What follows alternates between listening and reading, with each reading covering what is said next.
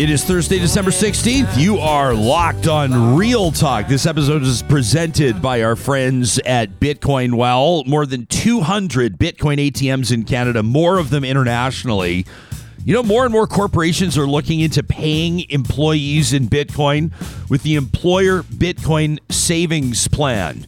It's one of the new ways that employees are asking for corporations to reflect where some of their priorities are to learn the benefits of buying and holding Bitcoin for your business. To figure out more about what this is all about and what's driving it, check them out online under the sponsors tab on our website, ryanjesperson.com. Real Talk starts right now. Here's Ryan Jesperson.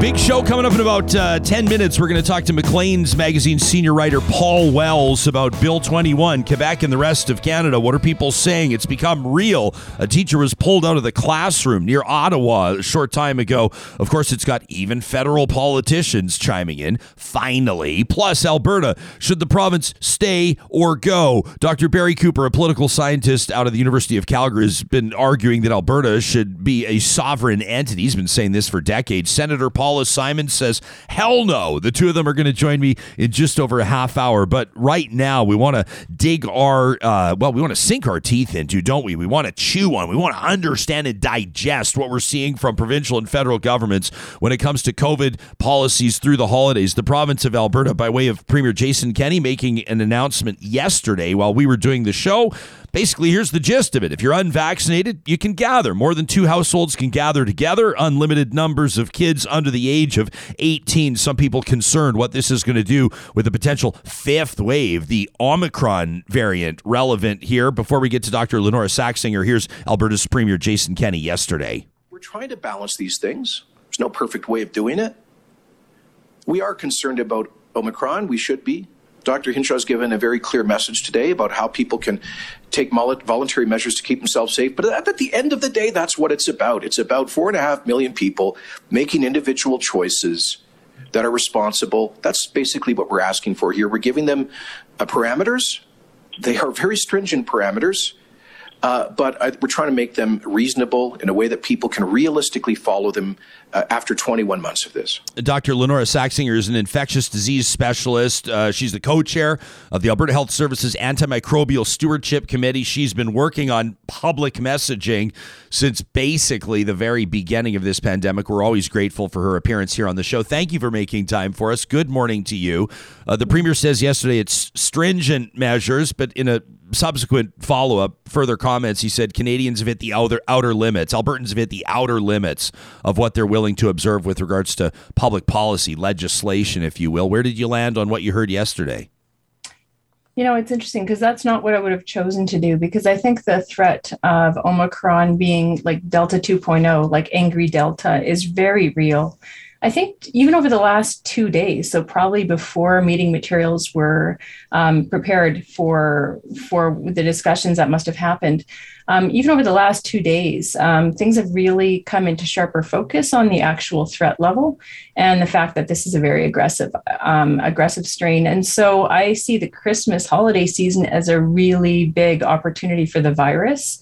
It's also an opportunity for us to not let that happen. But I, I do read that people are fed up with this. I am too and that it's a really tough sell to scale back the holiday plans. I think that the, the plans probably had been, you know, gestating for some time. There probably were some discussions and that they were trying to reflect that a lot of people might just color outside the lines anyway. And so they were trying to put some reasonable boundaries and guidance in place. But I'm not sure if that approach is going to is going to do it. I'm, I'm quite concerned, honestly. Yeah, so am I. I feel like it's going to come back and bite us. And, and we have valuable limited time with you, so I'm not going to get into a big monologue, but I will be commenting later on forming legislation or public policy based on whether or not people are going to obey it. That seems like an interesting approach to take. But Dr. Saxinger, you refer to Omicron as angry Delta. People want to know the facts. I mean, what does this variant mean with regards to the efficacy of the vaccines that they've already received and maybe what they need to keep in mind, knowing that unvaccinated folks are permitted legally to gather now, people are going to go, well, well, well, now Uncle Randy and his family can come, right? Shitter's full. They're in the party. Let's go. Everybody together.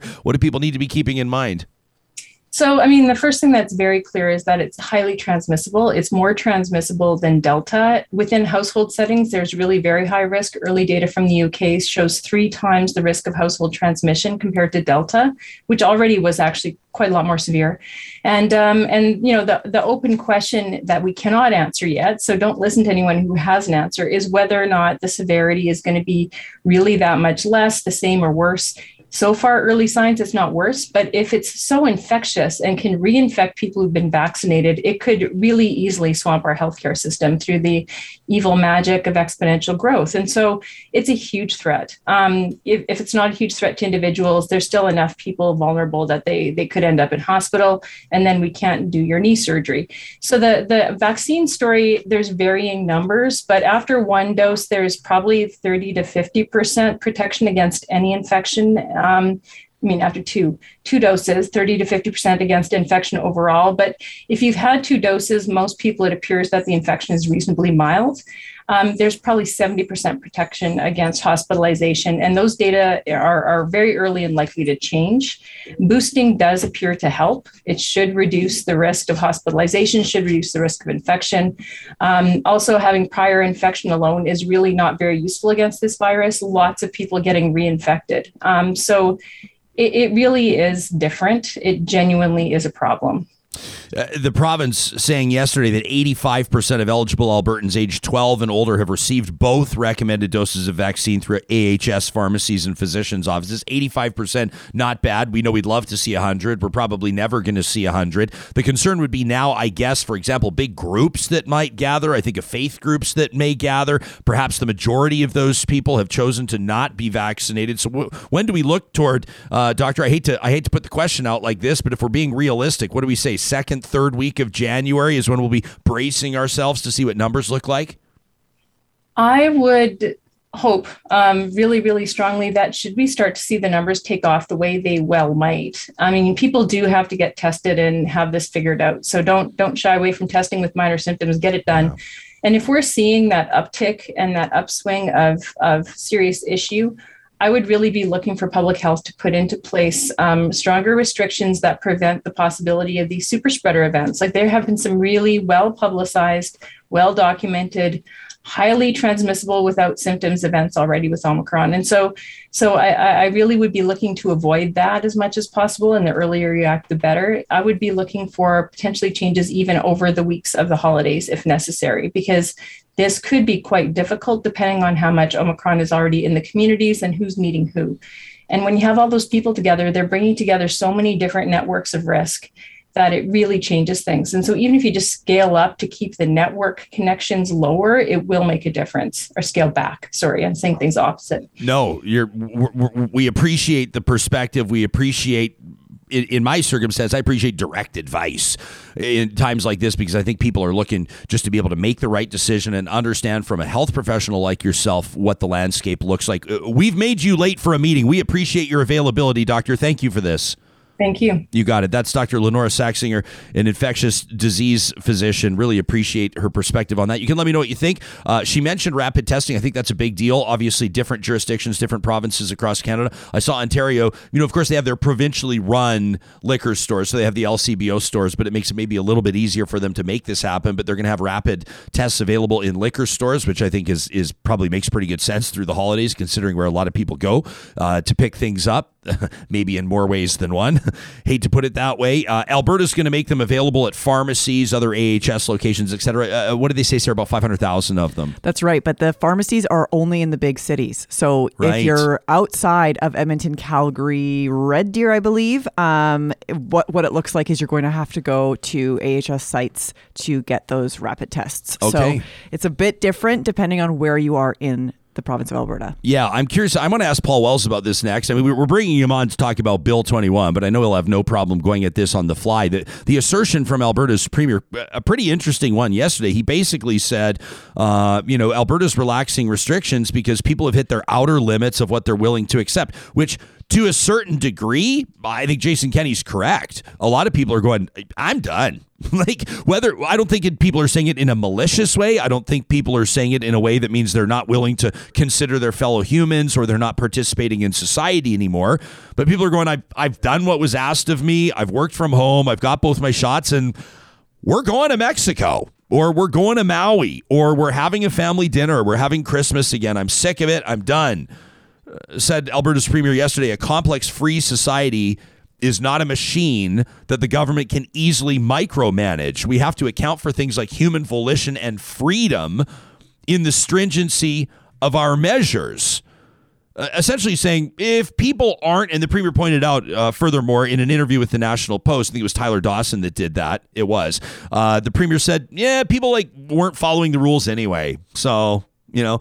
And then that makes me think someone like me if, if i would look for something to serve my best interests well, well nobody follows the speed limit on any of the major highways in alberta either so why don't we you know turn them into the autobahn? If nobody's going to pay attention to let alone respect legislation then why even have it there in the first place right? That's kind of what alberta's premier is saying. You wonder if some people might dig in and say i wonder where else he might be susceptible on that front you know, what happens if maybe, maybe I don't feel like paying uh, income tax this year? Maybe maybe I don't feel. Maybe it might be small little things. You know, maybe I don't feel like mowing my lawn. We'll see what happens with the bylaw at the municipal level. Yeah, nobody was mowing their lawns anyway, so we just got rid of the bylaw about keeping the curb appeal. Right? Everything goes to hell pretty quickly. You can let me know what you think. Talk at ryanjesperson.com. Paul Wells in just a second. I wanted to remind you our friends at the Dairy Queens of Northwest Edmonton and Sherwood Park right now are selling their DQ bucks in support of the Stollery Children's Hospital Foundation. They just hit a million dollars raised for the Stollery, and apparently that's not enough for this crew. So they're keeping their foot on the gas. A $5 donation at any of the Dairy Queens of Northwest Edmonton and Sherwood Park gets you $5 in DQ bucks. So basically, it's a wash for you, and five bucks goes to the Stollery. Don't forget, holiday log cakes are also on half price. All you have to do is mention our name, Real Talk Ryan Jesperson, at the Dairy Queens of Palisades, Namao, Newcastle, Westmount, and Baseline Road. Sam, do I put you in a tough spot if I get you to, to roll a video in just a second? You know the you know the one I'm talking about. You don't have to roll it yet, but in just a second, friends, we got this delivery yesterday from our friends at Freson Brothers. This is a pink glow pink pineapple. It comes in its very own box. There's like a holiday card in there. I absolutely love it. It's a card that you can fill out to let the person that you love know why you're giving them this with your warmest wishes. It's the tradition of gifting holiday fruit. Check these things out. They look pretty normal, uh, right? At first glance, they look like your average pineapple. But Sam, let's roll it from the Freson Brothers Insta story. These go on sale tomorrow, these pink pineapples. Check them out. They're like this. What would you say, Hoyles? Like a salmon pink inside.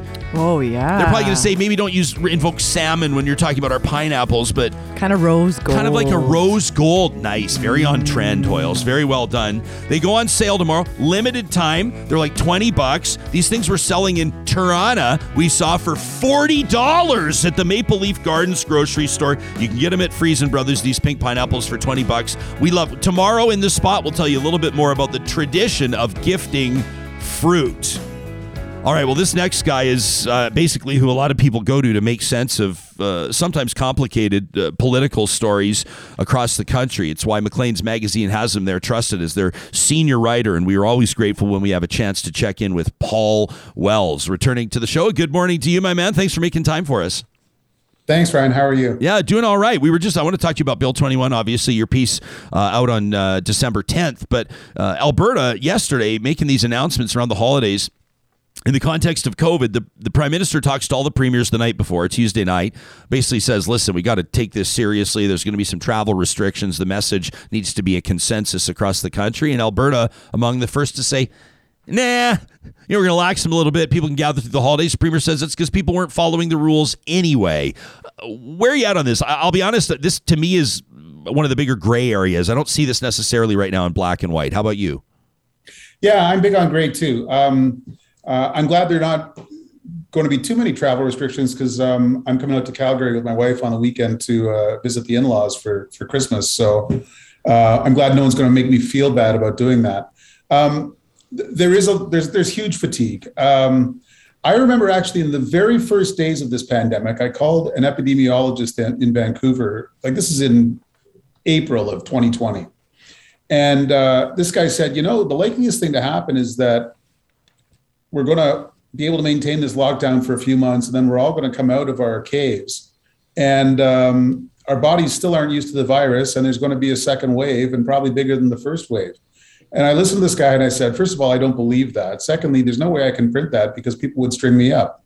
And then it turned out it turned out to be an understatement of the problem that we're uh, that we're all facing as a society. This is two years later, and um, uh, I'm being as good as I can. I'm trying to get my booster shot booked. Uh, it's not as easy as you would hope it would be in, Ontario, uh, but I, I I understand the sentiment that you know people have been through a lot. Um, I uh, I just think that emotions are one thing. The virus doesn't care about your emotions. The, the virus doesn't care that you're tired of, of restrictions to lockdowns. The virus is really dumb it's going to exploit any opportunity it has. It's going to come at you if you let it. And so I try and encourage everyone, including my own family, just, just keep your emotions out of it. If experts tell you that one course of action is safer than another, uh, you should strongly consider following that advice. Yeah, I agree. Same as you. And full disclosure, call it real talk, keep it real. I'm also going to be on my way to Calgary for holiday gatherings to be in touch with family. And we've already talked about it. Everybody there is going to be vaccinated, uh, with the exception of the kids that are too young to qualify. And uh, typically, in past, if and when we've gathered in family, even outdoors, we've done the rapid test before at our own cost because obviously we want to make sure, in particular, that we don't get my parents sick. Um, so, yeah, to me, I'm not necessarily going to be like, I think everybody should lock down and everybody should all meet over Zoom. At the same time, I'm kind of sitting here going, we've seen what happens before. We know what happens before. I mean, this is the home soil of Alberta's best summer ever, right? Where and, and it wasn't just the Calgary Stampede to blame. As a matter of fact, statistically, the Calgary Stampede was way less of a driver on COVID numbers than a lot of other things were through the summer. But the point was, it's widely acknowledged and accepted now that those relaxed measures did contribute to a significant wave and significant strain on the healthcare system in Alberta. And like you say, Paul, I don't think there's going to be anything different about this Christmas. So, in a sense, yeah, we're sick and tired of it, but we also know what we're manifesting. Yeah, I mean, I, I keep coming back to, um, you know, and it's it's a it's a simplistic answer, but I like those better than complicated answers. The virus does not care about your ideology.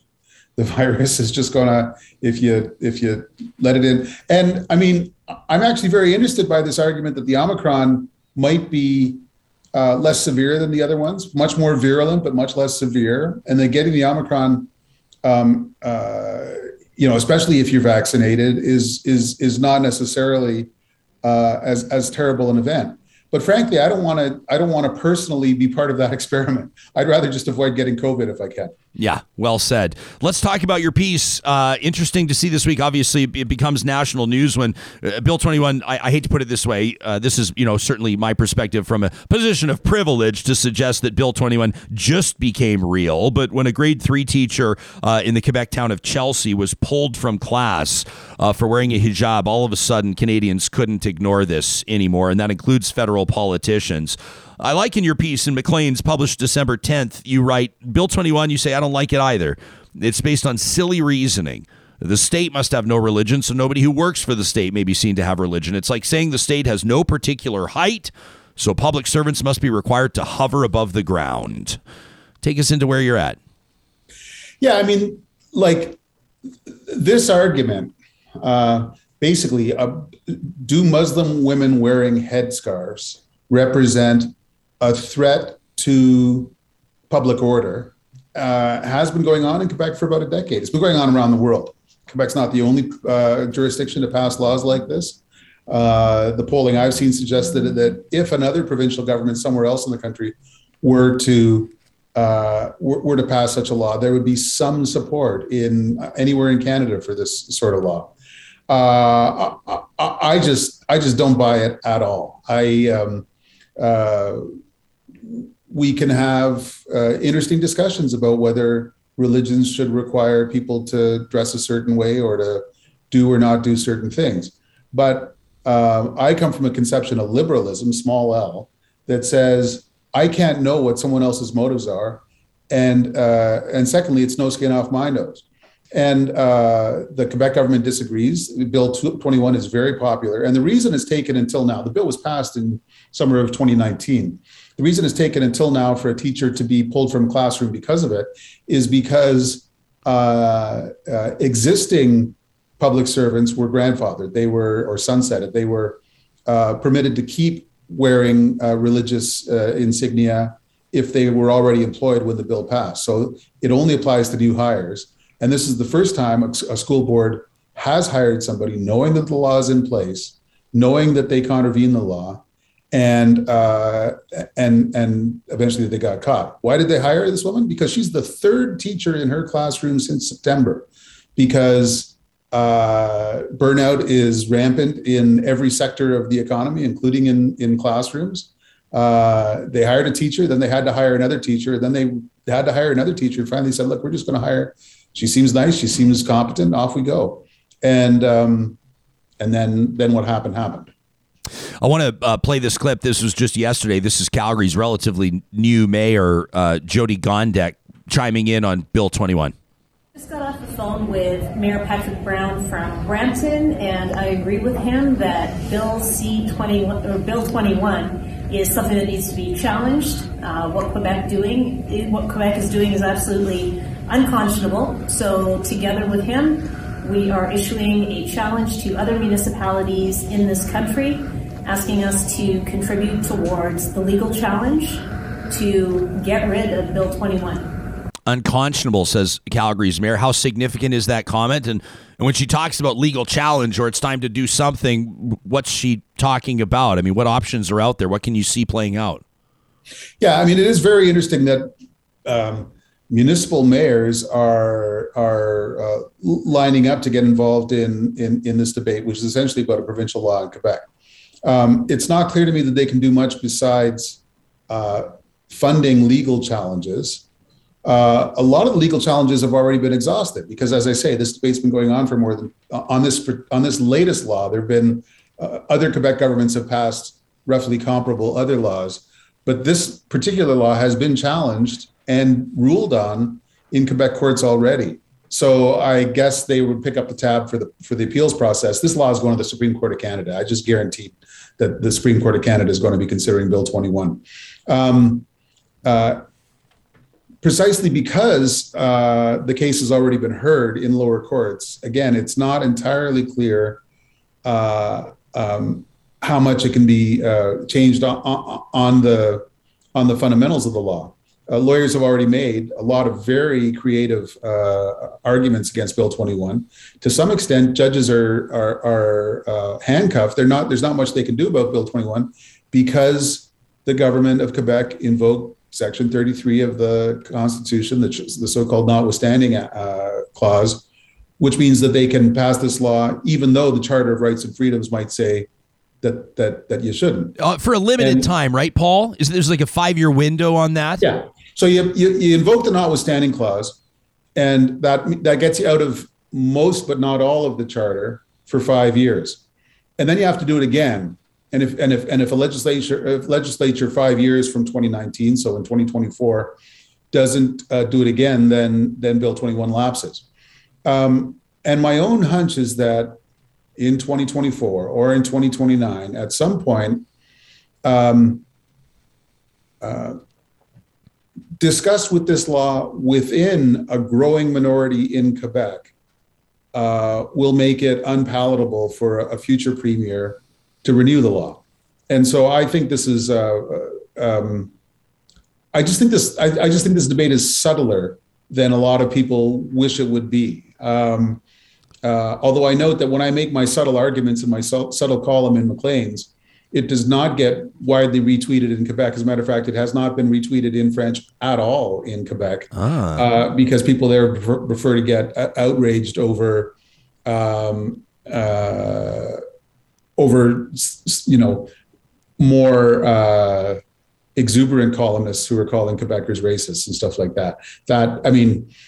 Uh, calm voices tend not to get amplified in a debate like this. Isn't isn't it racist? I mean, I I I know where this is going to go. Like people, you know, I've I've seen the sort of like squabbling online where people will say, you know, something, you know, Islamophobia is not racism; it's focused at a religion, and then people will say, yeah, I don't see like a lot of blonde, blue-eyed Muslims named McVitie. Uh, it's just not the way that it goes. This may yeah, be about religious insignia, but it it it affects Muslims uh, and perhaps maybe Hasidic Jews. I don't know. Uh, perhaps Catholics wearing a crucifix, maybe, but disproportionately, this impacts Muslim people.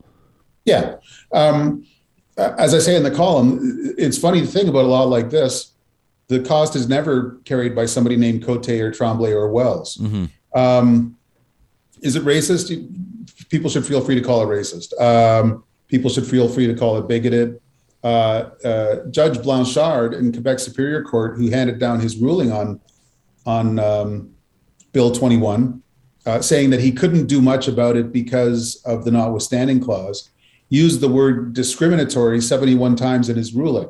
So clearly, um, now sometimes he, he, he didn't call it discriminatory 71 times. He uh, discuss the debate over whether it's discriminatory in such a way that he had to use the word 71 times. But I mean, uh, there's a lot of people in Quebec saying this is a discriminatory, bigoted, racist law. So people outside uh, Quebec should not be too shy about using similar words if those are the words that you know. And then and then we can have a discussion. I mean, uh, André Pratte, former senator, former uh, editor of the La Presse, had a piece in, in, Washington Post or in the National Post saying to everyone outside Quebec, like, shh, don't don't say anything because somebody might get upset. That's not the way people operate. That's not the way people work. That's not the way André Pratte worked during 20 years as an editorialist at La Presse, writing his opinion about every single subject under the sun. And it's a little rich for him to say, okay, I can say what I think about things that upset me, but you people shouldn't because it it it it it it, it might tempers might get a little heated. And uh, and finally, after two years of biting their tongues, um, people across Canada are starting to say what they think of this law. Well, yeah, and I mean, if I'm a, a, Sikh man that you know, a young man that that understands that I won't be able to realize my dream of teaching elementary school because yeah. I wear a turban, I'd have a pretty tough time uh, understanding how that's any different than not being able to own property because I'm indigenous or not being able to drink from a water fountain because I'm black or not being able to do whatever because I'm Jewish. I'm not sure I would be able to see any nuance in how that would be any different. And those societal policies, if I can say, haven't exactly aged well, Paul. Yeah. So, um, I mean, I, have been a journalist for long enough that I remember uh, I was at the Montreal Gazette when it was um, debates over whether uh, Sikhs in the RCMP should be wearing turbans or whether uh, veterans in Legion halls, uh, including in Alberta, should be wearing religious uh, headgear and stuff like that. And people in Quebec were very upset about the idea that uh, that Legion halls in Alberta were were um, trying to decide what people should wear. It's I mean it's funny what goes around comes around. Um, uh, you asked about Mayor Gondek in, in, in, in, Calgary and, and, and, and her willingness to uh, support legal challenges to the bill. That's probably a useful thing to do. But I'll tell you, the most useful thing she could do would be to let everyone know that uh, uh that teacher in Chelsea is welcome to work in schools in Calgary. No kidding. Uh, what Patrick Brown and Barry should say is, "Come work here." Mm-hmm. Uh, people in Quebec notice real fast when societal decisions impose economic costs. And when uh, competent, dedicated, uh, potential employees find it easier to work somewhere else. I think that's uh, I think that's a message that I I know that uh, this teacher in Chelsea could work in Calgary if she wanted, mm-hmm. but that it, would be handy if uh, if municipal officials emphasize that point. You make that's such a great point, Paul, and and not to be tacky about this either, but from a municipal marketing standpoint, uh, a, a, pretty effective way for Calgary's new mayor to put her stamp on what this city's going to look like uh, for yeah. the next four or eight or 12 years or what have you. No, exactly. Um, I and and and and I, I I keep emphasizing that this teacher has not been fired or banished to the to the to the um, janitor's room or anything like that. She's going to be she's going to spend the rest of the school year running uh, uh, a workshop for her grade three for you know elementary students across the school on on writing about themes of diversity and inclusion. Um, so it, it, you know it's, it's an excellent way to make a lemonade out of a lemon. Um, but frankly, people shouldn't have to get creative with what to do with a teacher who's not allowed to be in a classroom. Yeah, uh, they it's it's it's not the worst thing that's ever happened to anyone but it's still a choice that shouldn't be forced on one teacher out of the entire uh, the entire staff of that school. Yeah, Paul. B- before I thank you for your time, and, and, people, of course, can read your full piece and now the inevitable Bill Twenty One fight at Maclean's.ca. Uh, obviously, significant to to see federal MPs start to talk about this because this has been something that, uh, in particular, the party leaders really have not wanted to touch, and the prime minister's taken some shots certainly across the bow from people that have said that he's he's refusing to show leadership leadership here. Uh, he's refusing to, sh- you know, demonstrate what people might expect from a, a federal leader when there's provincial policy like this. Of course, I think most Canadians are aware, though, that there are. Uh, in particular, some some circumstances where the federal perspective on something is irrelevant. Uh, so, what's the significance of, you know, I mean, you note in particular conservative MP out of Brampton, Kyle Seeback, who was kind of the first one to really speak out. And, and then there were several others, including conservatives out of BC, ultimately some liberal MPs too, but really no high profile cabinet ministers. Yeah. I mean, I, I, I guess the lesson is we live in a society. And uh, the people in charge of just about every political party I know are spending more and more of their time trying to keep uh, disagreement, uh, unpleasant debates, uh, anything but sort of worshipful adulation away from their political bosses. Uh, I am sick to tears of seeing the prime minister stand in front of row on row of his uh, caucus uh, members or and cabinet ministers silently nodding behind him. That's not the way people behave. People disagree they uh, they have an idea that you haven't thought of. They uh, they they want to uh, do work on a problem that you prefer to ignore, and so on. And I, I actually think it's. I mean, I couldn't. I, big fan of, of of André Pratte, that senator who's telling the rest of Canada to shut up. I couldn't disagree more. First of all, you can't make people shut up. Secondly, you shouldn't try. Uh, what we need in this in this country is more people uh, having an opinion uh, about things, not fewer. And what we're seeing is that when more people have an opinion, politicians are forced to sit up and listen. Paul Wells, senior writer, Maclean's Magazine. Always great to have you on the show, my man. We appreciate it. Thanks for having me on. Yeah, you got it. Uh, you can check out Paul's piece again at Maclean's ca. Um, I want to reference something. I like hitting comments like this head on. Uh, Fatima says, You want real talk? She's in our live chat. She says, I hate that there's no hijabi representation here. Sure, fair point. Um, we've discussed this on the show before with, uh, you know, uh, hijabi representation, Fatima, and you know that our door is wide open to feedback. This is a continuing conversation. Uh, just today, Paul is in my mind, one of the best writers in Canada, and he took this on particularly on Canada's largest publishing platform, maybe aside from the Globe and Mail. Maclean's Magazine wanted to pick his brain on it, but absolutely 100% Real talk. Appreciate that. You can be in touch with us anytime. If you'd like to get ahead of where we're going with our guests and who we're bringing you on the roster, you can always send us an email to talk at ryanjespersen.com. Our thanks to Paul Wells for that. I want to remind you that we're partnering with Poppy Barley this month to, to give you even more reason to invest in their new kind of luxury when it comes to men and women's shoes and boots, house accessories uh, some beautiful luggage. I mean, they've got, I mean, even their little Poppy Barley keychains are so top notch.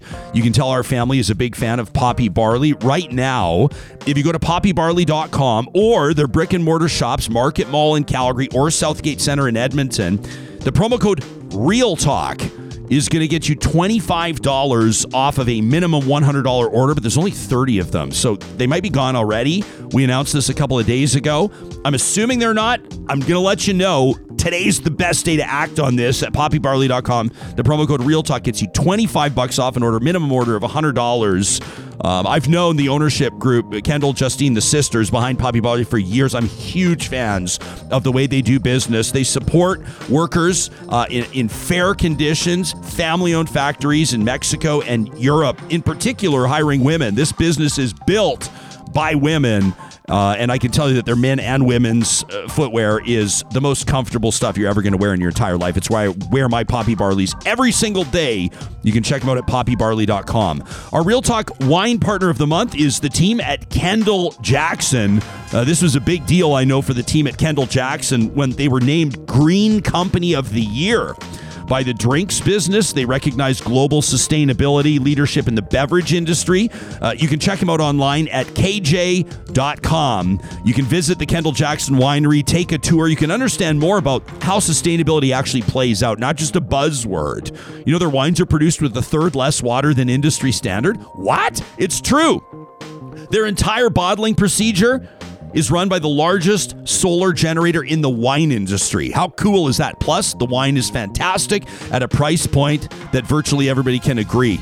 It is bang for buck with Kendall Jackson. I've been really enjoying the Cabernet Sauvignon as of late. Also, wanted to let you know that if you're looking for a way to really infuse some holiday spirit into your next couple of weeks, the Edmonton Symphony Orchestra is ready to step up. They're thrilled to be playing again, and you can check out the upcoming shows online at winspearcenter.com. They've got a holiday gift guide there, ESO concerts, education programs, and a whole lot more. Plus, starting tomorrow night, a traditional Christmas. If you want to hear carols, you want to really get into the spirit, the Nutcracker Suite will be featured. That runs December 17th through the 23rd, plus the Holiday Magic from December 18th through 22nd under the uh, conducting of ESO's chief conductor, Alex Prior. That's the 22nd, the 18th through the 22nd of December. And of course, Hollywood for the holidays after Christmas, just before New Year's, December 28th through the 30th. All the Hollywood film music that's just brought to life wins symphonic sound, including Disney and the big blockbuster, Star Wars, Harry Potter.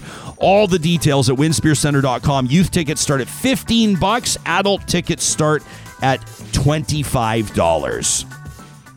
Before we get to uh, this debate, I'm expecting, I mean, it's not an official debate. We're not going to go two minute opening statement, one minute rebuttal, two minute opening. That's not how we're going to roll. We're going to do a candid, sort of a ground level conversation. We're just going to keep it real, just say what we think with Senator Paula Simons and Dr. Barry Cooper in just a moment. Alberta, should it stay or should it go? Some of you are going, are you are you serious? Really, Jespersen, you're whipping this up again? Uh, Dr. Barry Cooper's been talking about this for a long time. He's been granting interviews recently about this. People are still talking about it. You just had this, you know, this referendum uh, during Alberta's municipal elections. Remember that? And we got sort of had people talking about what the future of Alberta should look like, what a fair deal for Alberta looks like.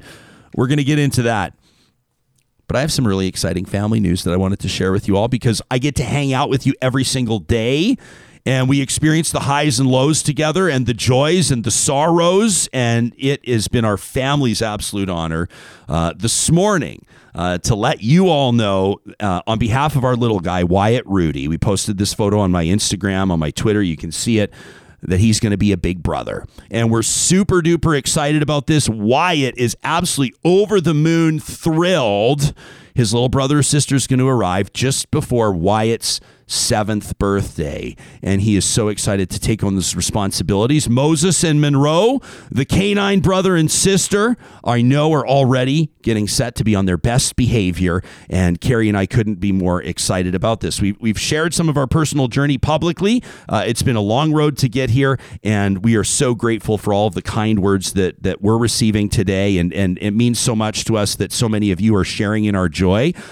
A shameless plug for Carrie's site at carrieskelton.com. You can go and check out her new post this morning. I mean, I know right now I'm showing it to you on YouTube and you're seeing her yummy eggnog cookies. Those are absolutely worth your time. Her local love list as well. But check this out. Check this out. You can also get into her surprise we are pregnant post.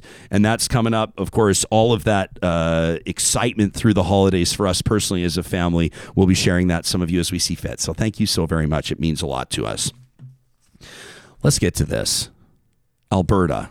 I guess I could have a family segue, couldn't I? About a happy family in Canada and the provinces and the territories and everybody getting along, but that's not always the way it goes. Sometimes, just like siblings, maybe you feel like some of them are being treated better than others, like Quebec, right? And sometimes in Alberta, you feel a little bit maybe ostracized or underappreciated as part of a family dynamic. So, what do you do? Do you alienate yourself? Do you estrange yourself or those around you? What's the right play here? uh, talk about Alberta separation or Alberta sovereignty has been prominent, at least in pockets of the province, for decades, uh, including with Dr. Barry Cooper. He's a professor of political science at the University of Calgary, a fourth generation Albertan, a member of the notorious Calgary School. Those are Barry's words, not ours. You know, Tom Flanagan and the like, the firewall letter that's Barry's wheelhouse. We're excited he's agreed to join us alongside an independent senator from Alberta, formerly a nationally award winning newspaper columnist. Everybody knows Paula Simons. Uh, she was appointed to the Senate of Canada just about three years ago after a long and distinguished career in mainstream publishing media. She will be arguing, hell no, we're staying. Dr. Barry Cooper thinks we should leave. I'm thrilled that the both of you are here. A very good morning to you both. Uh, Barry, you want to kick this off? That you say tongue in cheek. You, you know, you, are a member of the notorious Calgary School, but that Calgary School graduated some pretty prominent conservatives over the years. Yeah, it's uh, it's actually one of the uh, the highlights of uh, of my career at the University of Calgary. Um, uh, sadly, the department has uh, returned to uh, normalcy, and the, the, the conservative. Um, impetus, impetus, I think, has uh, has declined somewhat. So your book, I mean, you're the author of a ton of books: Deconfederation, Canada Without Quebec, um, It's the Regime, Stupid, a report from the Cowboy West on why Stephen Harper matters. You weren't wrong about that. Went on to form a majority government. Uh, but I ask you this in all seriousness: Are you serious? You really think that that Alberta should leave Canada? You, you you believe it to this day, and you're serious? Uh, yeah, I, I believe it. I think it's the only viable option. Of course, we can always uh, maintain what we've done for the past uh, century and a half, which is to do nothing and uh, and get exploited by the rest of the country. Uh, it's it's really up to Albertans how much they want to take. Um, but the I would say the window of opportunity for fixing things uh, closed about 25 years ago, and there aren't very many options left, and that's the only one that makes sense to me. Senator Simons, I should mention you also host a popular podcast, Alberta Unbound, and we're having a team editorial meeting a while ago, and I go, we got to get Dr. Cooper on the show, and, and, then we thought as a team, well, who would be a great voice to argue that, of course not, Alberta should stay, and everybody went. Senator Paula Simons. So here you are. Uh, you, I would imagine you will vociferously disagree with Dr. Cooper. I shall. First, I want to say Basha Tova to you because I think that's wonderful news for you and Carrie. Thank you. May the baby may the baby come in a good hour. Thank you. Uh, yes, I vociferously disagree. I mean, I'm speaking to you from my office in Ottawa with my view of the National Cenotaph and the Canadian flags flying, and so there are tremendous numbers of practical arguments against separation. But maybe I want to start with the philosophical arguments, which are that I think most Albertans are very proud to be Canadians. They are proud to live in a country under the Charter of Rights and Freedoms. They are proud to live in a country that is tolerant and open and diverse. I got the chance as a senator to travel from Prince Rupert to St. John's and every province in between. This is a miraculous country which exists as part of a unique cultural experiment. And you know, I sit here, I look at the Canadian flag flap, I get verklempt. I, you know, it's it's part of something in which I think Canadians take immense pride, and Albertans are proud Canadians. Now, there are many practical reasons why separation would be foolish for us economically, legally, politically. We are a small economy, 4 million people. We are landlocked, and yet we rely for our economy on the success of our exports if we were to separate as a landlocked country, we would be forever beholden to the rest of Canada and to the United States to get our goods to market. And we wouldn't have the leverage we have as an equal province and confederation. We'd be a vassal state. So we'd be forever coming cap in hand whenever we wanted any of our goods to get to a port, for example uh, we would be scaring away investors and head offices. You only need to look at what happened to Montreal eh, when Quebec started even talking about separation and the flight of capital and the flight of talent from the city. Is that what we want for our economy? We would lose out on human resources too. Alberta is a place that relies on workers from around the world and across the country to fuel our economy. If we cut ourselves off from the rest of Canada, what do we do when we want workers who, who you know, fly in and out from Newfoundland and Nova Scotia and Saskatchewan and Northwest Territories? Are, are they going to have to go through border controls? I mean, that, that that's going to be incredibly detrimental to our economic growth? Are we going to scare away immigrants who are going to say, well, why would I move to this little landlocked parochial place when I could be part of big, wonderful Canada? So, what would we do to our ability to attract human capital? You know, everything from the federal, you know, the health transfers that we get, the our, can, our can, Canadian pension plan, uh, the the daycare money that we've just signed off on. I mean, we would be cutting off our noses despite our collective faces. And finally, there are the political difficulties. We are a province that is part of Treaty 6, Treaty 7, and Treaty 8 territory. Those are treaties between the Crown of Canada and the First Nations. Our what happens to our to our First Nations, to our reserve lands within the province. How would that work? And finally, I don't know about you, Ryan, but I am a third generation Albertan from Edmonton. My husband is a fourth generation Albertan from Edmonton. I think that makes our daughter a fifth generation Albertan. I don't get the perception that a lot of people in Edmonton are terribly interested in this as a proposition, and especially young people who see themselves as global citizens who want to be part of something bigger, not something smaller. So I suspect that even if everybody south of Red Deer wanted to leave, I'm dubious that anybody in Edmonton, the provincial capital, is all that full throatedly excited about the prospect of separation. Dr. Cooper, would you agree with uh, Senator Simons about potentially changes in, in, in thought or conviction around this based on geography within the province? Uh, I, I, suspect that she's correct about uh, uh, people in Edmonton not being as enthusiastic uh, as Calgarians and people to the south. Um, but what listening to her, it was, uh, Paul, it was that was so yesterday. Uh, it was, it, it, was like the way my dad used to talk. he was very proud to be a Canadian as well. But the times have changed.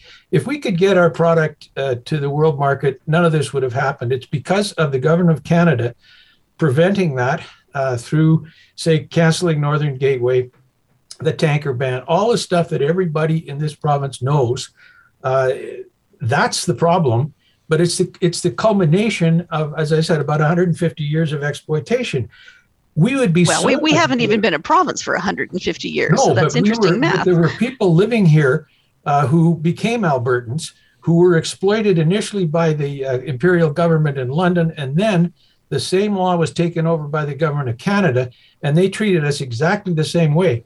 Uh, that's the big problem. We are not seen as uh, as equal provinces. We never have, and by golly, I don't think we ever will be. Uh, now we're landlocked right now. How long do you think it would take us to get a corridor to Prince Rupert? Uh, about 10 minutes. Uh, if we were dealing as a sovereign power with the, the people in British Columbia, it would happen overnight that that's a fascinating analysis. You know, I I serve on the Senate, uh, the Standing Senate Committee on Transportation and Communications, and we dealt with Bill C-48, which was the tanker ban. I have previously served on the Energy and Environment Committee that dealt with Bill C-69. I can tell you that the obstacles to building a pipeline to Prince Rupert are not just cannot just be waved away. There are issues of indigenous sovereignty. There are interests of it, questions of environmental interest. And I fail to see why a new Democrat government in British Columbia would be any more amenable to helping a free and independent Alberta build a pipeline than they were when we were part of Confederation. I mean, I think I think the logic is just fallacious. I've I've worked on these files in Ottawa, and I can tell you that being a sovereign nation of 4 million people will make us weaker, not stronger. I know Albertans and I know Alberta culture. We are not a province of quitters. We are a province of fighters. I think it is our role to stay in Confederation and fight. And I can tell you, Professor Cooper and, and Ryan Jespersen, and all of you listening today, when I joined the Senate, I was kind of amused to see how many senators from how many other provinces also believe that their province is uniquely hard done by. Mm. I think this is a real weakness in Canada. We are a nation of teenagers whining and moping. I mean, people in every people in every province and every territory, every single one even in Ontario, the people from Northern Ontario feel hard done by compared to the center of Ontario. I think the only, even Torontonians feel hard done by because they say they don't have enough seats in parliament to represent their population. We can't just be a country connected by a profound sense of regional grievance. We need to be a country that unites to lead forward and to lead the world. And Alberta has to take a leadership role, the way Peter Lougheed did, coming to Ottawa, demanding a fair share for Albertans, recognizing the historical inequities that Dr. Cooper is absolutely right about, like Alberta's control of its natural resources that we fought long and hard to achieve. But the best way to get the best deal for us is to stay in the game, not to take our ball and leave the field. The, the problem, uh, Paula, the problem is that Laurentians are not interested in dealing with us fairly. They never have been, and I don't think they ever will be. You probably have heard the CPR runs through Calgary. Uh, that is a, a huge bargaining chip with respect to Canada, and certainly with respect to British Columbia. We should probably inspect every every uh, train that comes through to make sure it's you know it doesn't have pollution uh, underneath it. I mean, there are all kinds of things. The rats. We have to keep out the rats. We certainly have to keep out the rats. Yeah, uh, but but the the um, we would have so much more bargaining power if if uh, we were independent, particularly with respect to BC. Uh, and, and, quite frankly, I think a lot of Albertans think of of uh, Laurentian Canada as a kind of foreign country. Anyhow, uh, I had the misfortune of living for ten years in Toronto, and I certainly found it a very strange place. I mean, I, I will say, as an Albertan, when I lived in Toronto for two years, I did consistently feel the back of my neck turning red from time to time um, as I defended the free trade agreement, for example. And in Ottawa, as a senator, I really do feel like I have to be an ambassador for Alberta because I think often it's true Alberta gets painted as a backward redneck province. And sometimes we do ourselves no favors in allowing those voices to be the ones that get heard. That's why I think it's really important that you know that I speak out for the majority of Albertans, the vast majority of Albertans who do not favor separation, who see themselves as proud Canadians, but who do want a better deal in confederation. I mean, Professor Cooper is right. There are all kinds of inequities. Take the fact, for example, that BC and Alberta each have six senators, where uh, New Brunswick and Nova Scotia get 10 senators and PEI gets four senators. Is that fair? I mean, when I go out to speak to school children, I always tell them it's, it's not fair and it's not very easily fixed. There are things that are hardwired into Confederation that that do not benefit provinces outside of Quebec and Ontario. That is absolutely true. But do we just give up? I don't think we give up. I don't think we quit. I think we take our good ideas and we make them heard in in the center. Uh, Barry, it's not about can, Paul. It's not about ideas, uh, and it's not about fixing confederation. It takes two to tango, and Laurentians have no interest in talking to us as equals. Barry, Barry, like where do you let's I, I want to like really dig into it so so people can truly understand. Like when we say Alberta's not getting a fair deal, um, I mean here like let me obviously insufficiently sum it up and then I'll hand the baton to you. But uh, I mean I, people oftentimes will talk about pipelines that haven't worked out or proposed pipelines that have been quashed, whether it's by corporate interests or whether it's governments or whether it's the courts, whatever. Uh, we've talked about that a lot, but that's obviously you know what people will invoke most prominently is talk about pipelines. There's talk about Alberta sending a bunch of money to Quebec, which we know is inaccurate. Uh, Canadians pay federal income taxes just like anybody else. Albertans typically have earned more, and so they have paid more. That's how taxes work. And people say that's unfair. I mean, we could debate that, I guess. I don't know what people are looking for. If they want to get paid less, they can pay less tax. But but when you say it's unfair, when you say the Laurentians, I mean, I'm assuming you mean the Montreal and downtown urban Toronto liberals. Uh, you say they don't want to deal fairly. Where are you seeing that manifest or evidence itself right now today?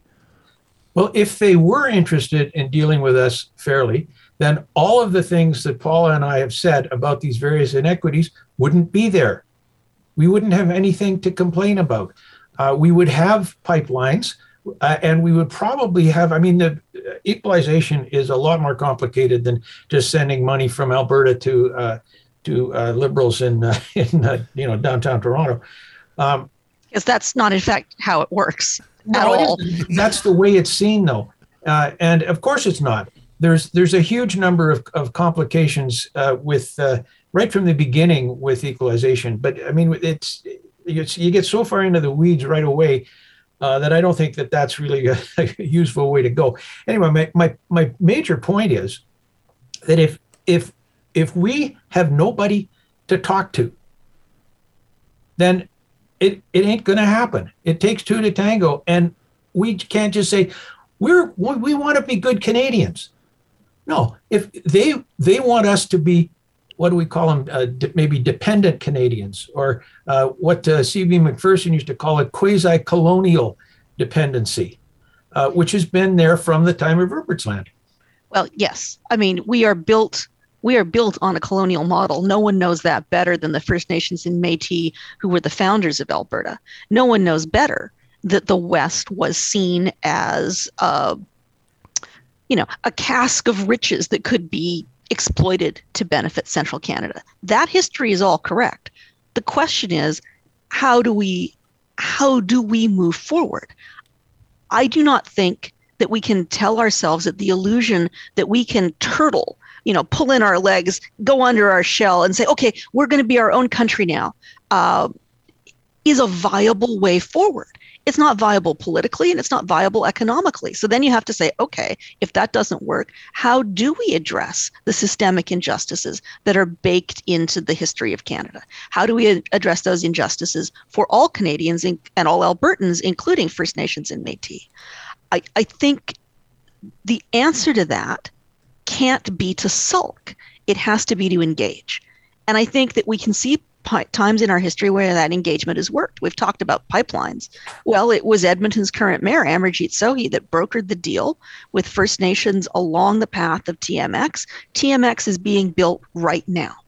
But we also have to think about what does Alberta's economy look like in a post-carbon world? Forces well beyond the control of the Canadian government or the Alberta government are having a paradigm shifting impact on the role of, role of oil and gas in the world's economy. So how are we going to be prepared going forward? We can't just say we're the we're the blue-eyed sheiks and we've got all the oil and gas and we're you know we can fund everything. We have to be prepared for Alberta to move forward into a new economic paradigm.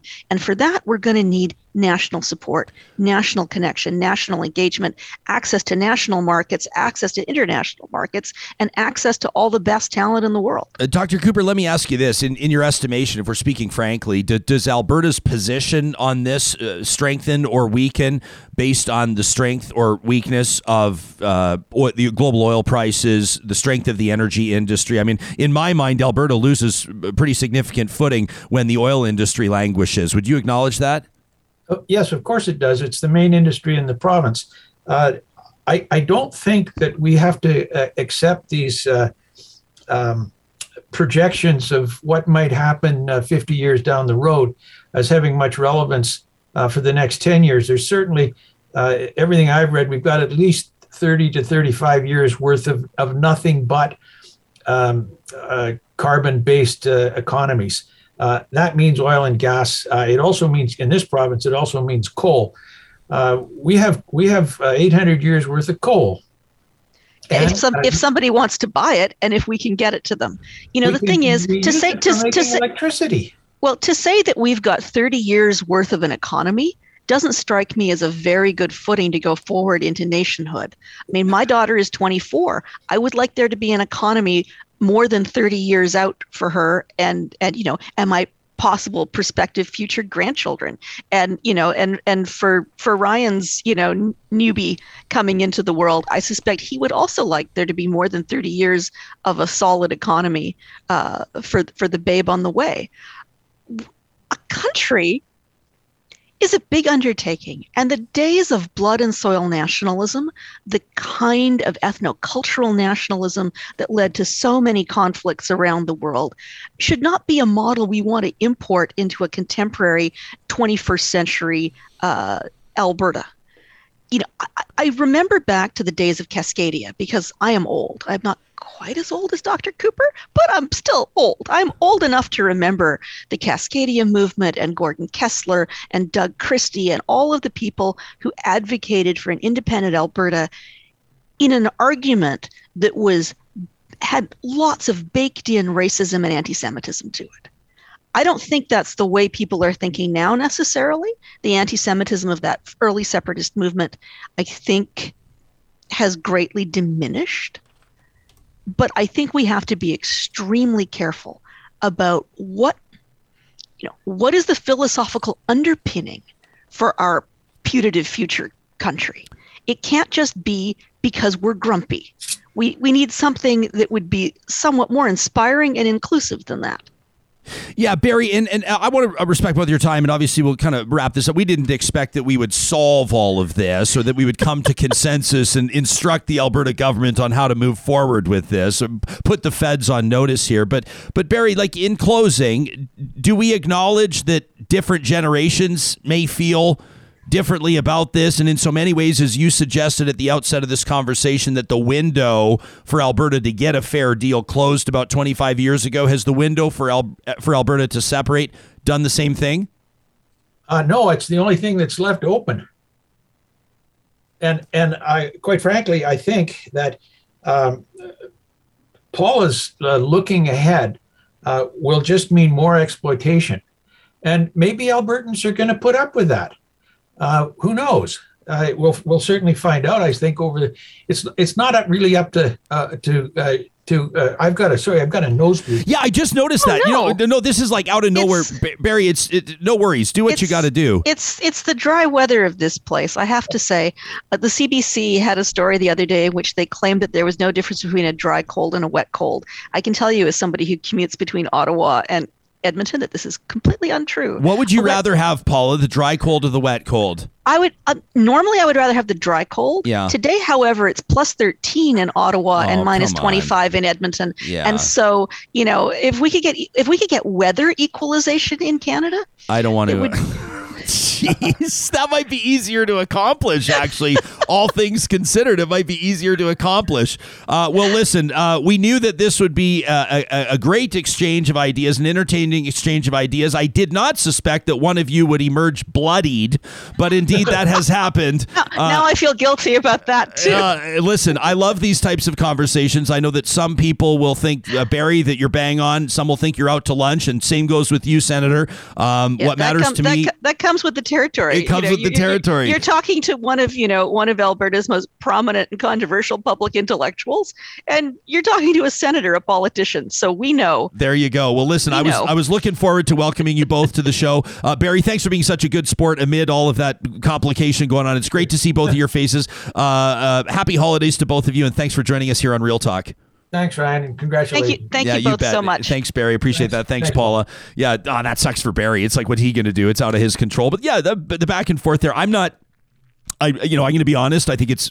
Uh, I mean, geez, I've been very upfront and open and and straightforward on how I feel about Alberta separation. I think it's a fool's errand. I think it's ridiculous. Uh, I've been on the record many times saying that. And, and quite frankly, Dr. Cooper, as, as much of a likable guy as he is, did not offer to me anything that I haven't heard before uh, in so many ways that I would be convinced to believe that Alberta should leave. I think that the, the treaty point, it can kind of just stop right there.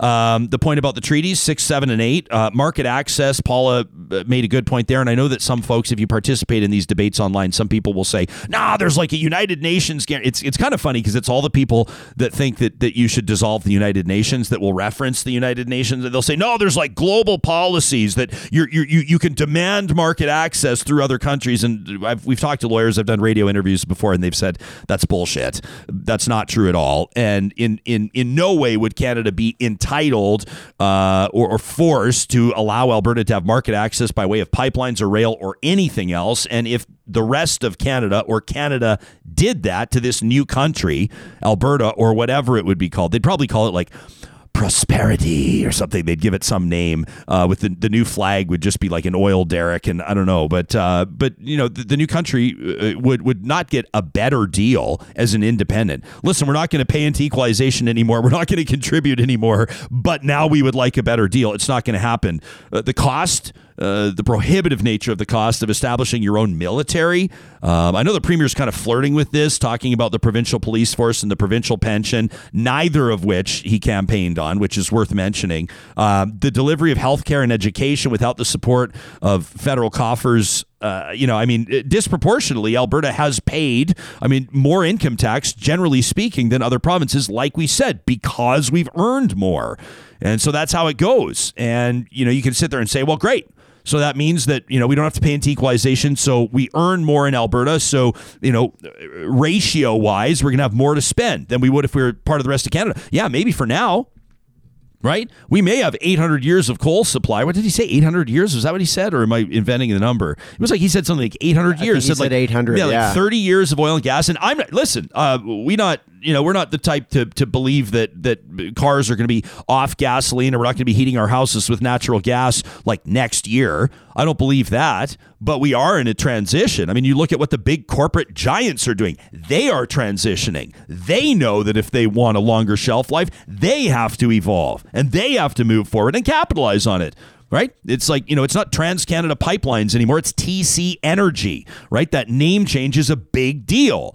And it references, you know, like Calgary, even Calgary slogans, right? What's Calgary's slogan now? I think be part of the energy, right? It's an energy capital. I mean, Hoyles, you make a good point. What was it? The story we were following, you know, I, I know you won't maybe have the details right in front of you, but but New York City made an announcement this week. This is just kind of an interesting one, um, becomes the largest city in the world uh, to ban gas heating and stoves. Uh, in, in major structures, in major buildings, there's going to be huge implications, for example, for restaurants. Absolutely. I mean, that ultimately means it's going to go electric. So you're going to have electric yeah. heaters, electric stoves, electric, all that jazz. And it's for new builds. So really, it it makes it so that is the trajectory. That is where the focus is, moving away yeah from oil and gas. Now, someone right now is listening to this show and they're screaming. They're going, Where do you hippies think that electricity comes from? It comes from coal. And some of it does but I think that we would all be morons if we believed that big cities like New York or, or, or provincial or state or federal jurisdictions are going to start invoking or introducing policy like that without considering that we're also talking about more sustainable forms of electrical generation, right? Whether that's nuclear, whether it's hydro, whether it's whatever the case, uh, you know, and obviously there's even work happening right now in Alberta transitioning more toward natural gas. People will say, well, that's not the end game, mm. but it's it's environmentally less harmful than some of our current protocols or some of our current methods. So, yes, it's all a transition and a journey. Um, I, have got time, I guess, to, to participate in these fun debates. I mean, we're the ones that presented it. It was it was it was an, an exercise for we'll call it infotainment it was infotainment today. But if but if I was uh, it was Mills Lane, the boxing judge, I think, you know, Judge Mills Lane, who went on to have the TV show. Um, I, I think I'd be awarding that one to Senator Simons today. Fair enough, but but I really think that I mean it is coming up to the holiday season. We are depending on how people decide to voluntarily follow what said restrictions are put out there. Um, we are going to be having family gatherings or seeing family members, and people don't necessarily uh, be able to see eye to eye on all things, including what Canada and Alberta's relationship is. So I think this gives people a chance to more fulsomely understand what the arguments are. Do I? And have ammo when they're I, going. I was just going to say. So what we're doing is we're giving you like 10 contentious talking points to absolutely blow up your family holiday table. No, no, no. Uh, everyone's like, everyone's like, hey, Norma, may I compliment you on your sweet potato pie? And then the real talker in the room is going to be like, so you guys think Alberta should separate? no, it's it's merely acknowledging that what's his name, Uncle Larry. Uncle Larry Uncle will not Larry, be. He, Uncle Larry is not invited to our holiday gathering, unfortunately. well, he'll he'll drunk he, or sober. Larry is not invited anymore because he always brings it up. Larry made his bet. He's got to lay in so it. So now you know he's going to bring it up. So now you actually have yeah. some you know contextualized sure information that you can you can bring in. You are informed. You can be the smartest person at the party because right. you rock real talk, and you can let them know when you drive in. You know your your vehicle. If you arrive in a vehicle with our vinyl sticker on the back window, like we got one from Jerry yesterday. Jerry wrote in because I let him know I'm going to read his email at some point this week, and uh, if I see if I can find 40 minutes, Jerry, I'll read your email this week to the rest of the audience. Uh, but in all seriousness, Jerry's such a beauty, and I wrote him back and I said, "You got to know how much we appreciate engagement like this." He goes, "Oh, you want to see?" And then he emails me. They've got their two family vehicles, both of them with the Real Talk decals. He's got his Real Talk bourbon bottle. I'm going, "Atta boy, Jerry, we love it." Hey, speaking of our Real Talk bourbon, Sam, can you show off? I mean, this is going to be for the benefit of the people that are watching us on YouTube. Otherwise, you can go check this out on Instagram. This is like maybe the most beautiful photo that I've ever seen in my entire life. I mean, aside from our family pregnancy announcement photos that we shared earlier today, but other than that. Uh, check this out. Absolutely beautiful. This is, is from Sean Kincaid, who shared this photo yesterday. Absolutely beautiful. Got his hands on a Real Talk bourbon bottle. And, and Sean was letting us know what he thinks about it. And, and I was I was pretty excited to get into it because he has a bit of a review there, doesn't he? And, and Sean was saying to us after posting the beautiful photo of the bottle, he said, This is a winter warmer a winter warmer that's brand new, single cask, very limited, an absolute unique bourbon with 100% sweet Olathe corn by the gentleman at Woody Creek Distillers, brought to us in Alberta by Pacific, or let me not say that. Let me say PWS. They're, the Park Whiskey Society, but they're PWS importers and uh, selected personally by me uh, the host of Real Talk, Ryan Jespersen, he said it's this bourbon is so unique and delicious. I guarantee I'll be sipping it a lot over the holidays. And then he wonders, what do you have lined up to sip on over the holidays? We're so excited about this bourbon. You can still find a few bottles. We heard yesterday the boys at hockey. I call him Doc Shelby let me know that he was able to find a bottle at Sherbrooke. He said they had three left on the shelf there, I think. We've got some at Whiskey Drop in Edmonton. They'll ship. And then we've got Vine Arts down in Calgary. Please do show them your business and ask for the Real Talk Cask Number One Bourbon by Woody Creek and us. If you're going to be traveling through the holidays, we encourage you to keep the money in your jeans Park at Jet Set Parking. If you're flying out of Edmonton International Airport, you can book ahead of time. Do it at least 24 hours ahead of time at jetsetparking.com. Make sure you use the promo code REALTALK. If you do, and by the way, you can book to, for travel right till the end of 2022. Maybe you're going, uh, you know what? We've got something coming up in the next six months. I mean, I'd love to book in my parking now and park for five bucks a day. Do it today. The promo code REALTALK, five bucks a day parking at Jet Set Parking. Uh, you're going to love it. Free shuttle service to the airport from heated shelters. They make it nice and easy. Our friends at Breathe Outdoors I don't know why I was going to segue to this earlier until we started talking bourbon, and sometimes you got to move on the fly. There was an Uncle Larry segue here. I was thinking, you know, speaking of sleeping outside, it's the time of year where good gear matters, right? Whether it's a fantastic sleeping bag or a three season or four season tent. Are there four season? T- There's for sure three season tents. We love winter camping as a family. Uh, I mean, I haven't done it for 20 years because I'm a wimp now, but winter camping has its own special magic to it. The team at Breathe Outdoors wants to set you up. Their winter adventure sale continues right now. You can save up to 40% off outdoor gear, including brands like Yeti, Patagonia, North Face, Mountain Hardwear, and Kuma. Again, breatheoutdoors.ca. You know, we keep an eye on our hashtag. By now, you know it's powered by the team at Park Power. I was thinking yesterday, we were talking about how much people are paying over the past couple of shows, in fact, about Canada's housing market and about, you know, what people are paying for high speed internet and for connectivity across the country. You know that Park Power, I know people think of them electricity, natural gas. They provide internet as well. And you can compare internet rates right now on their website at parkpower.ca. You're going to, of course, want to know what you're paying with your current plan, but you can can go into theirs. Look, unlimited plans. What kind of internet do you want? Cable, DSL. They've got answers to frequently asked questions and a reminder if you use the promo code 2021 Real Talk, you're going to save 70 bucks, 70 off your first bill at parkpower.ca. Hoyles, we were uh, keeping an eye on some stories making news across the country, and uh, while there is uh, no uh, joking around about what the province of BC has been going through, I mean, geez, the wildfires this summer, and then these floods and these mudslides. I mean, it's been brutal. It's been devastating. But the city of Vancouver is is prompting a few laughs today with a, a pretty good spirited take on uh, a residual issue, do we call it? A residual issue. I was trying to find a way to frame this. I love it.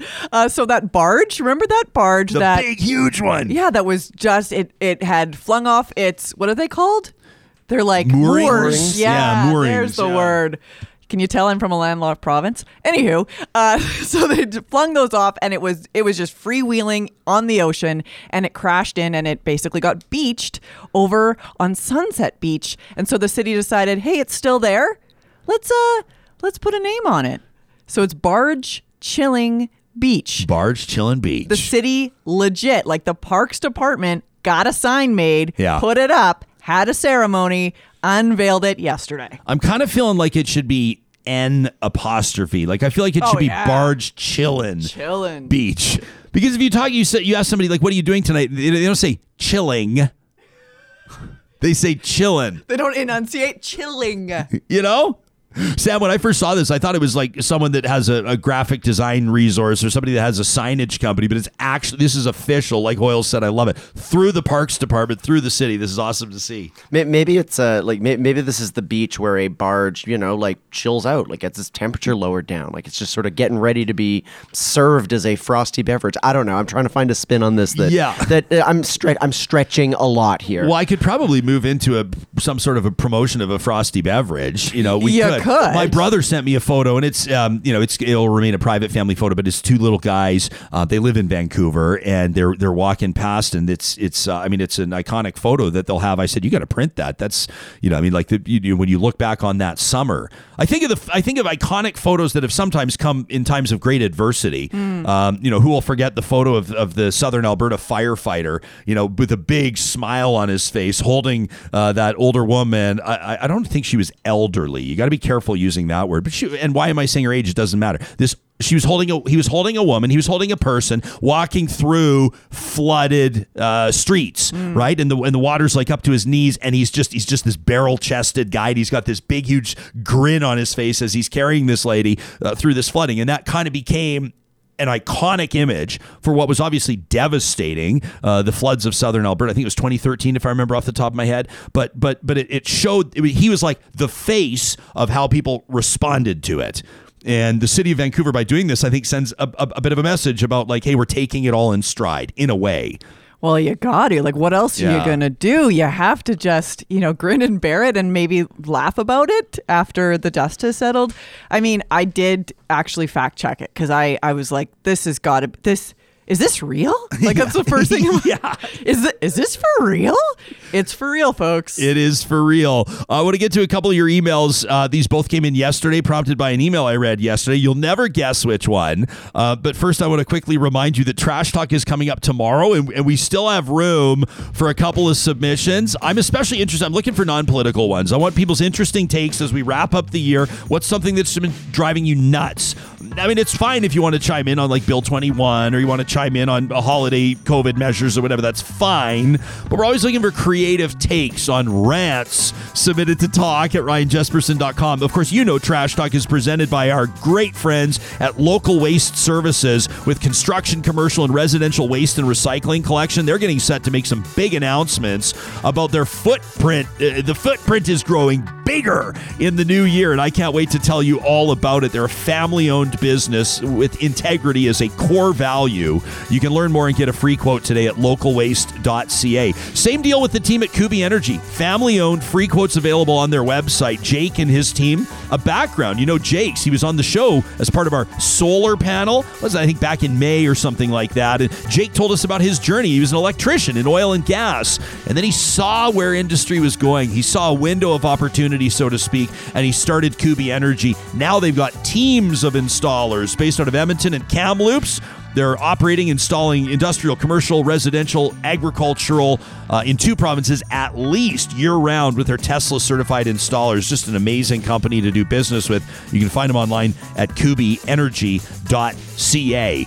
And I want to remind you as well about Eden Landscaping bringing outdoor spaces to life. I talked to Mike the other day. He goes, "What would be great for people?" He said, "I know holiday seasons are busy and stuff like that, but in January, it's it's the perfect time to start thinking about getting your ball rolling when it comes to to that big, ambitious project. You want to reinvent your front or backyard. You want to have that space ready for summer to entertain, to enjoy with the kids, family, whatever it is. Maybe you're hosting a big wedding anniversary, something like that. Now's the time to get in touch with Mike. Start talking about what your vision might look like. He's got a great idea of what supply chain constraints look like. Some of these construction materials might take two, three months to get here. Now's the time to place your order. You can find Eden Landscaping at landscapeedmonton.ca.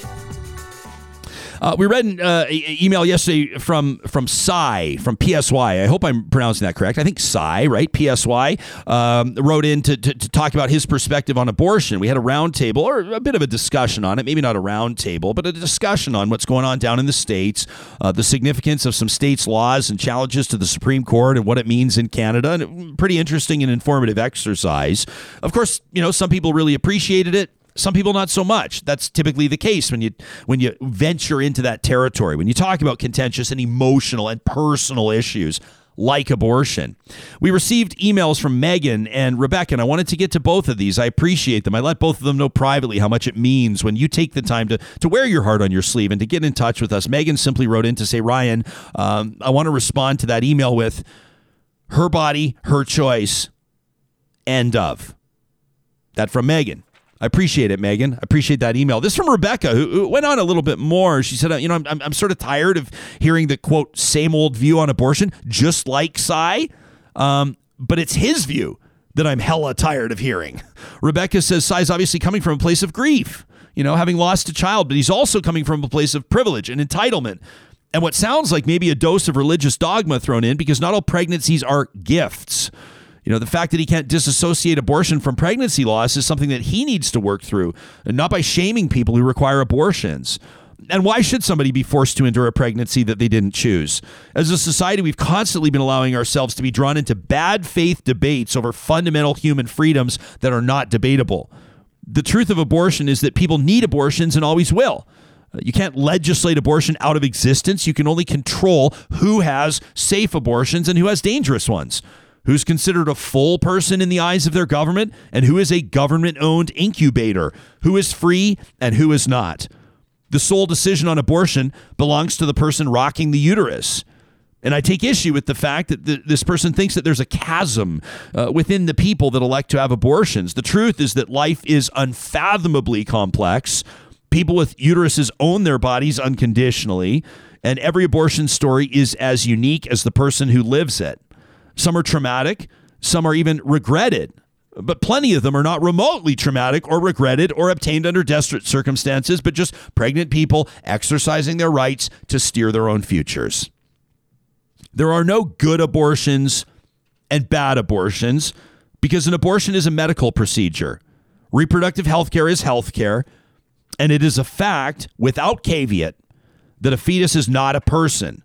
I own my body and I decide what I allow to grow in it. That from Rebecca. I appreciate that. I'm going to throw that one into the hopper for consideration of email of the month. Email of the month is not an indicator of whether or not we agree or disagree with the emailer. To me, it's a recognition of what an email does to drive public dialogue and to drive editorial direction on the show. Each and every month, we mail out a Real Talk Crescent mug, a new one, not studio used. I know that like when you buy, you know, sports memorabilia, you always want it to be game used. But I think people might prefer new mugs. In you don't think they'd want context. the one that Ryan Jespersen that I've been like huffing on and like sipping on and scraping my like lip crusty? No, I don't think people want that. I think we'll, we'll send you a brand new one because we can every month, and we'll announce right near the beginning of January. Sam just looks troubled. I paint, it was a bit of a vivid picture that I painted there, I guess. Just, just a bit. Just you know, yeah. Well, I'm just looking at it, and I always make sure that you know because most people listen on the podcast, so we, so we get away with this. But if you're watching on YouTube, this looks like a clean mug, right? It looks like a very clean mug. But if I were to like flip it around, you were to see it. I mean, luckily our studio lights are so damn bright, Sam, that they can't really see. They're doing their job. They're washing out the gnarliness of my coffee mug. I love that you just like you dig in. You could just like I'm gonna be honest. You could. You can't host a show called Real Talk and then not be real. People just won't buy into it. People just won't get on board. Won't talk about your your lip crust. They won't talk about our lip crust. But see, people can relate. People know exactly what I'm talking about with those lip crusties. You know what I'm talking about, don't you? Hey, we're so excited. Uh, I, I, wanted to mention this. Uh, of course, we have our Real Talk Pond Hockey Classic coming up on Saturday, January 29th. It's Hockey Day in Canada. It's going to be absolutely amazing. Bonfires, beer gardens, burgers. We're going to raise, I mean, we thought we were going to raise 50 grand for charity. It looks like, based on registration and sponsorship so far, that we're going to well exceed that, which I'm really excited about. Um, one of those sponsors, and I'm so stoked that the team at St. Albert Dodge is going to be there sponsoring as our registration sponsor. So when you attend at Larry Alexiak Field in St. Albert on Saturday, the 29th of January, you're going to see, I don't know what they're going to bring. It's up to them. I'm guessing they're going to have one of those maybe new Jeep Wagoneers out there. They're probably going to have a Ram 1500 out there. Uh, they've got the best selection of anywhere in the province because they can share with their colleagues at Sherwood Dodge. So you have double the choice, double the inventory. You can check it all out online online. Uh, you can link to them, St. Albert and Sherwood Dodge, under the sponsors tab on our website. If you're interested, by the way, in joining St. Albert Dodge at our Pond Hockey Classic, we'd love to have you there. You just go to ryanjespersen.com under the events page, and you click on the link for Pond Hockey, and you'll find all the information there. We're still taking teams, maximum of five people. It is a day you will not want to miss. Every Thursday, uh, thanks to our friends at Prairie Catering. You know, we keep an eye on, on news events and happenings, uh, both right here at home and around the world. And we pick one story every week and we invite somebody to eat your words. Presented by Prairie Catering. Now, this story sucks. This is one, this is a kind of a punch in the gut kind of a story. But I wanted to take a second because I think that this is something we can all relate to because this isn't a celebrity. This happened, relatively speaking, in our own backyard. It was brought to my attention by way of a tweet. Check this out. This is posted by a young kid, Joel Webb, 16 years old himself. I believe Joel might be 17, but he's a teenager. He tweets, I'm currently sitting in the room, the dressing room, after a tie. He's a hockey player. After a tie with the Southside Athletic Club, I'm comforting maybe the nicest guy on our team in Steph Serediak. Steph's a 16 year old budding hockey star. He says, for those who don't know, Steph's mom tragically passed at the start of the season from cancer. She passed in September. Joel went on to say he's been incredibly positive and strong, but it's absolutely classless when he has to face chirps like, How's your mom? How's your mom? from the opposing team. Joel says, have some respect. There is no place in the game for shit like that. This is Steph's mom. Steph lost his mom, as mentioned in September. Uh, Tamara Misick Serediak. Uh, unbelievable loss for this family, to say the very least before her 50th birthday. She's left this life. You cannot imagine the pain that the family feels. But her 16 year old son, and I would bet to make her proud, he's decided to keep playing hockey. And he's out there, and maybe on the ice, he's able to maybe for a moment forget about everything else that's making his heart heavy. Maybe he's about to go out there and feel the freedom that comes with breaking down the wing or unloading a slap shot. If you play sports or if you find some other avenue, you know that grief can be abated or forgotten forgotten about, if only for a moment, but it's so important. You know, we teach our kids to compete and we teach them about sportsmanship. And sometimes competing effectively means getting under the skin of your opponents, finding that in. You remember just last week at the highest level of sport, you know, the, the Russian star and the New York Rangers, Panarin, Artemi Panarin didn't like what Brad Marchand said to him, and he threw a glove at him from the benches, and everybody went, That's what Marchand is so good at talking, beaking getting in Panarin's head.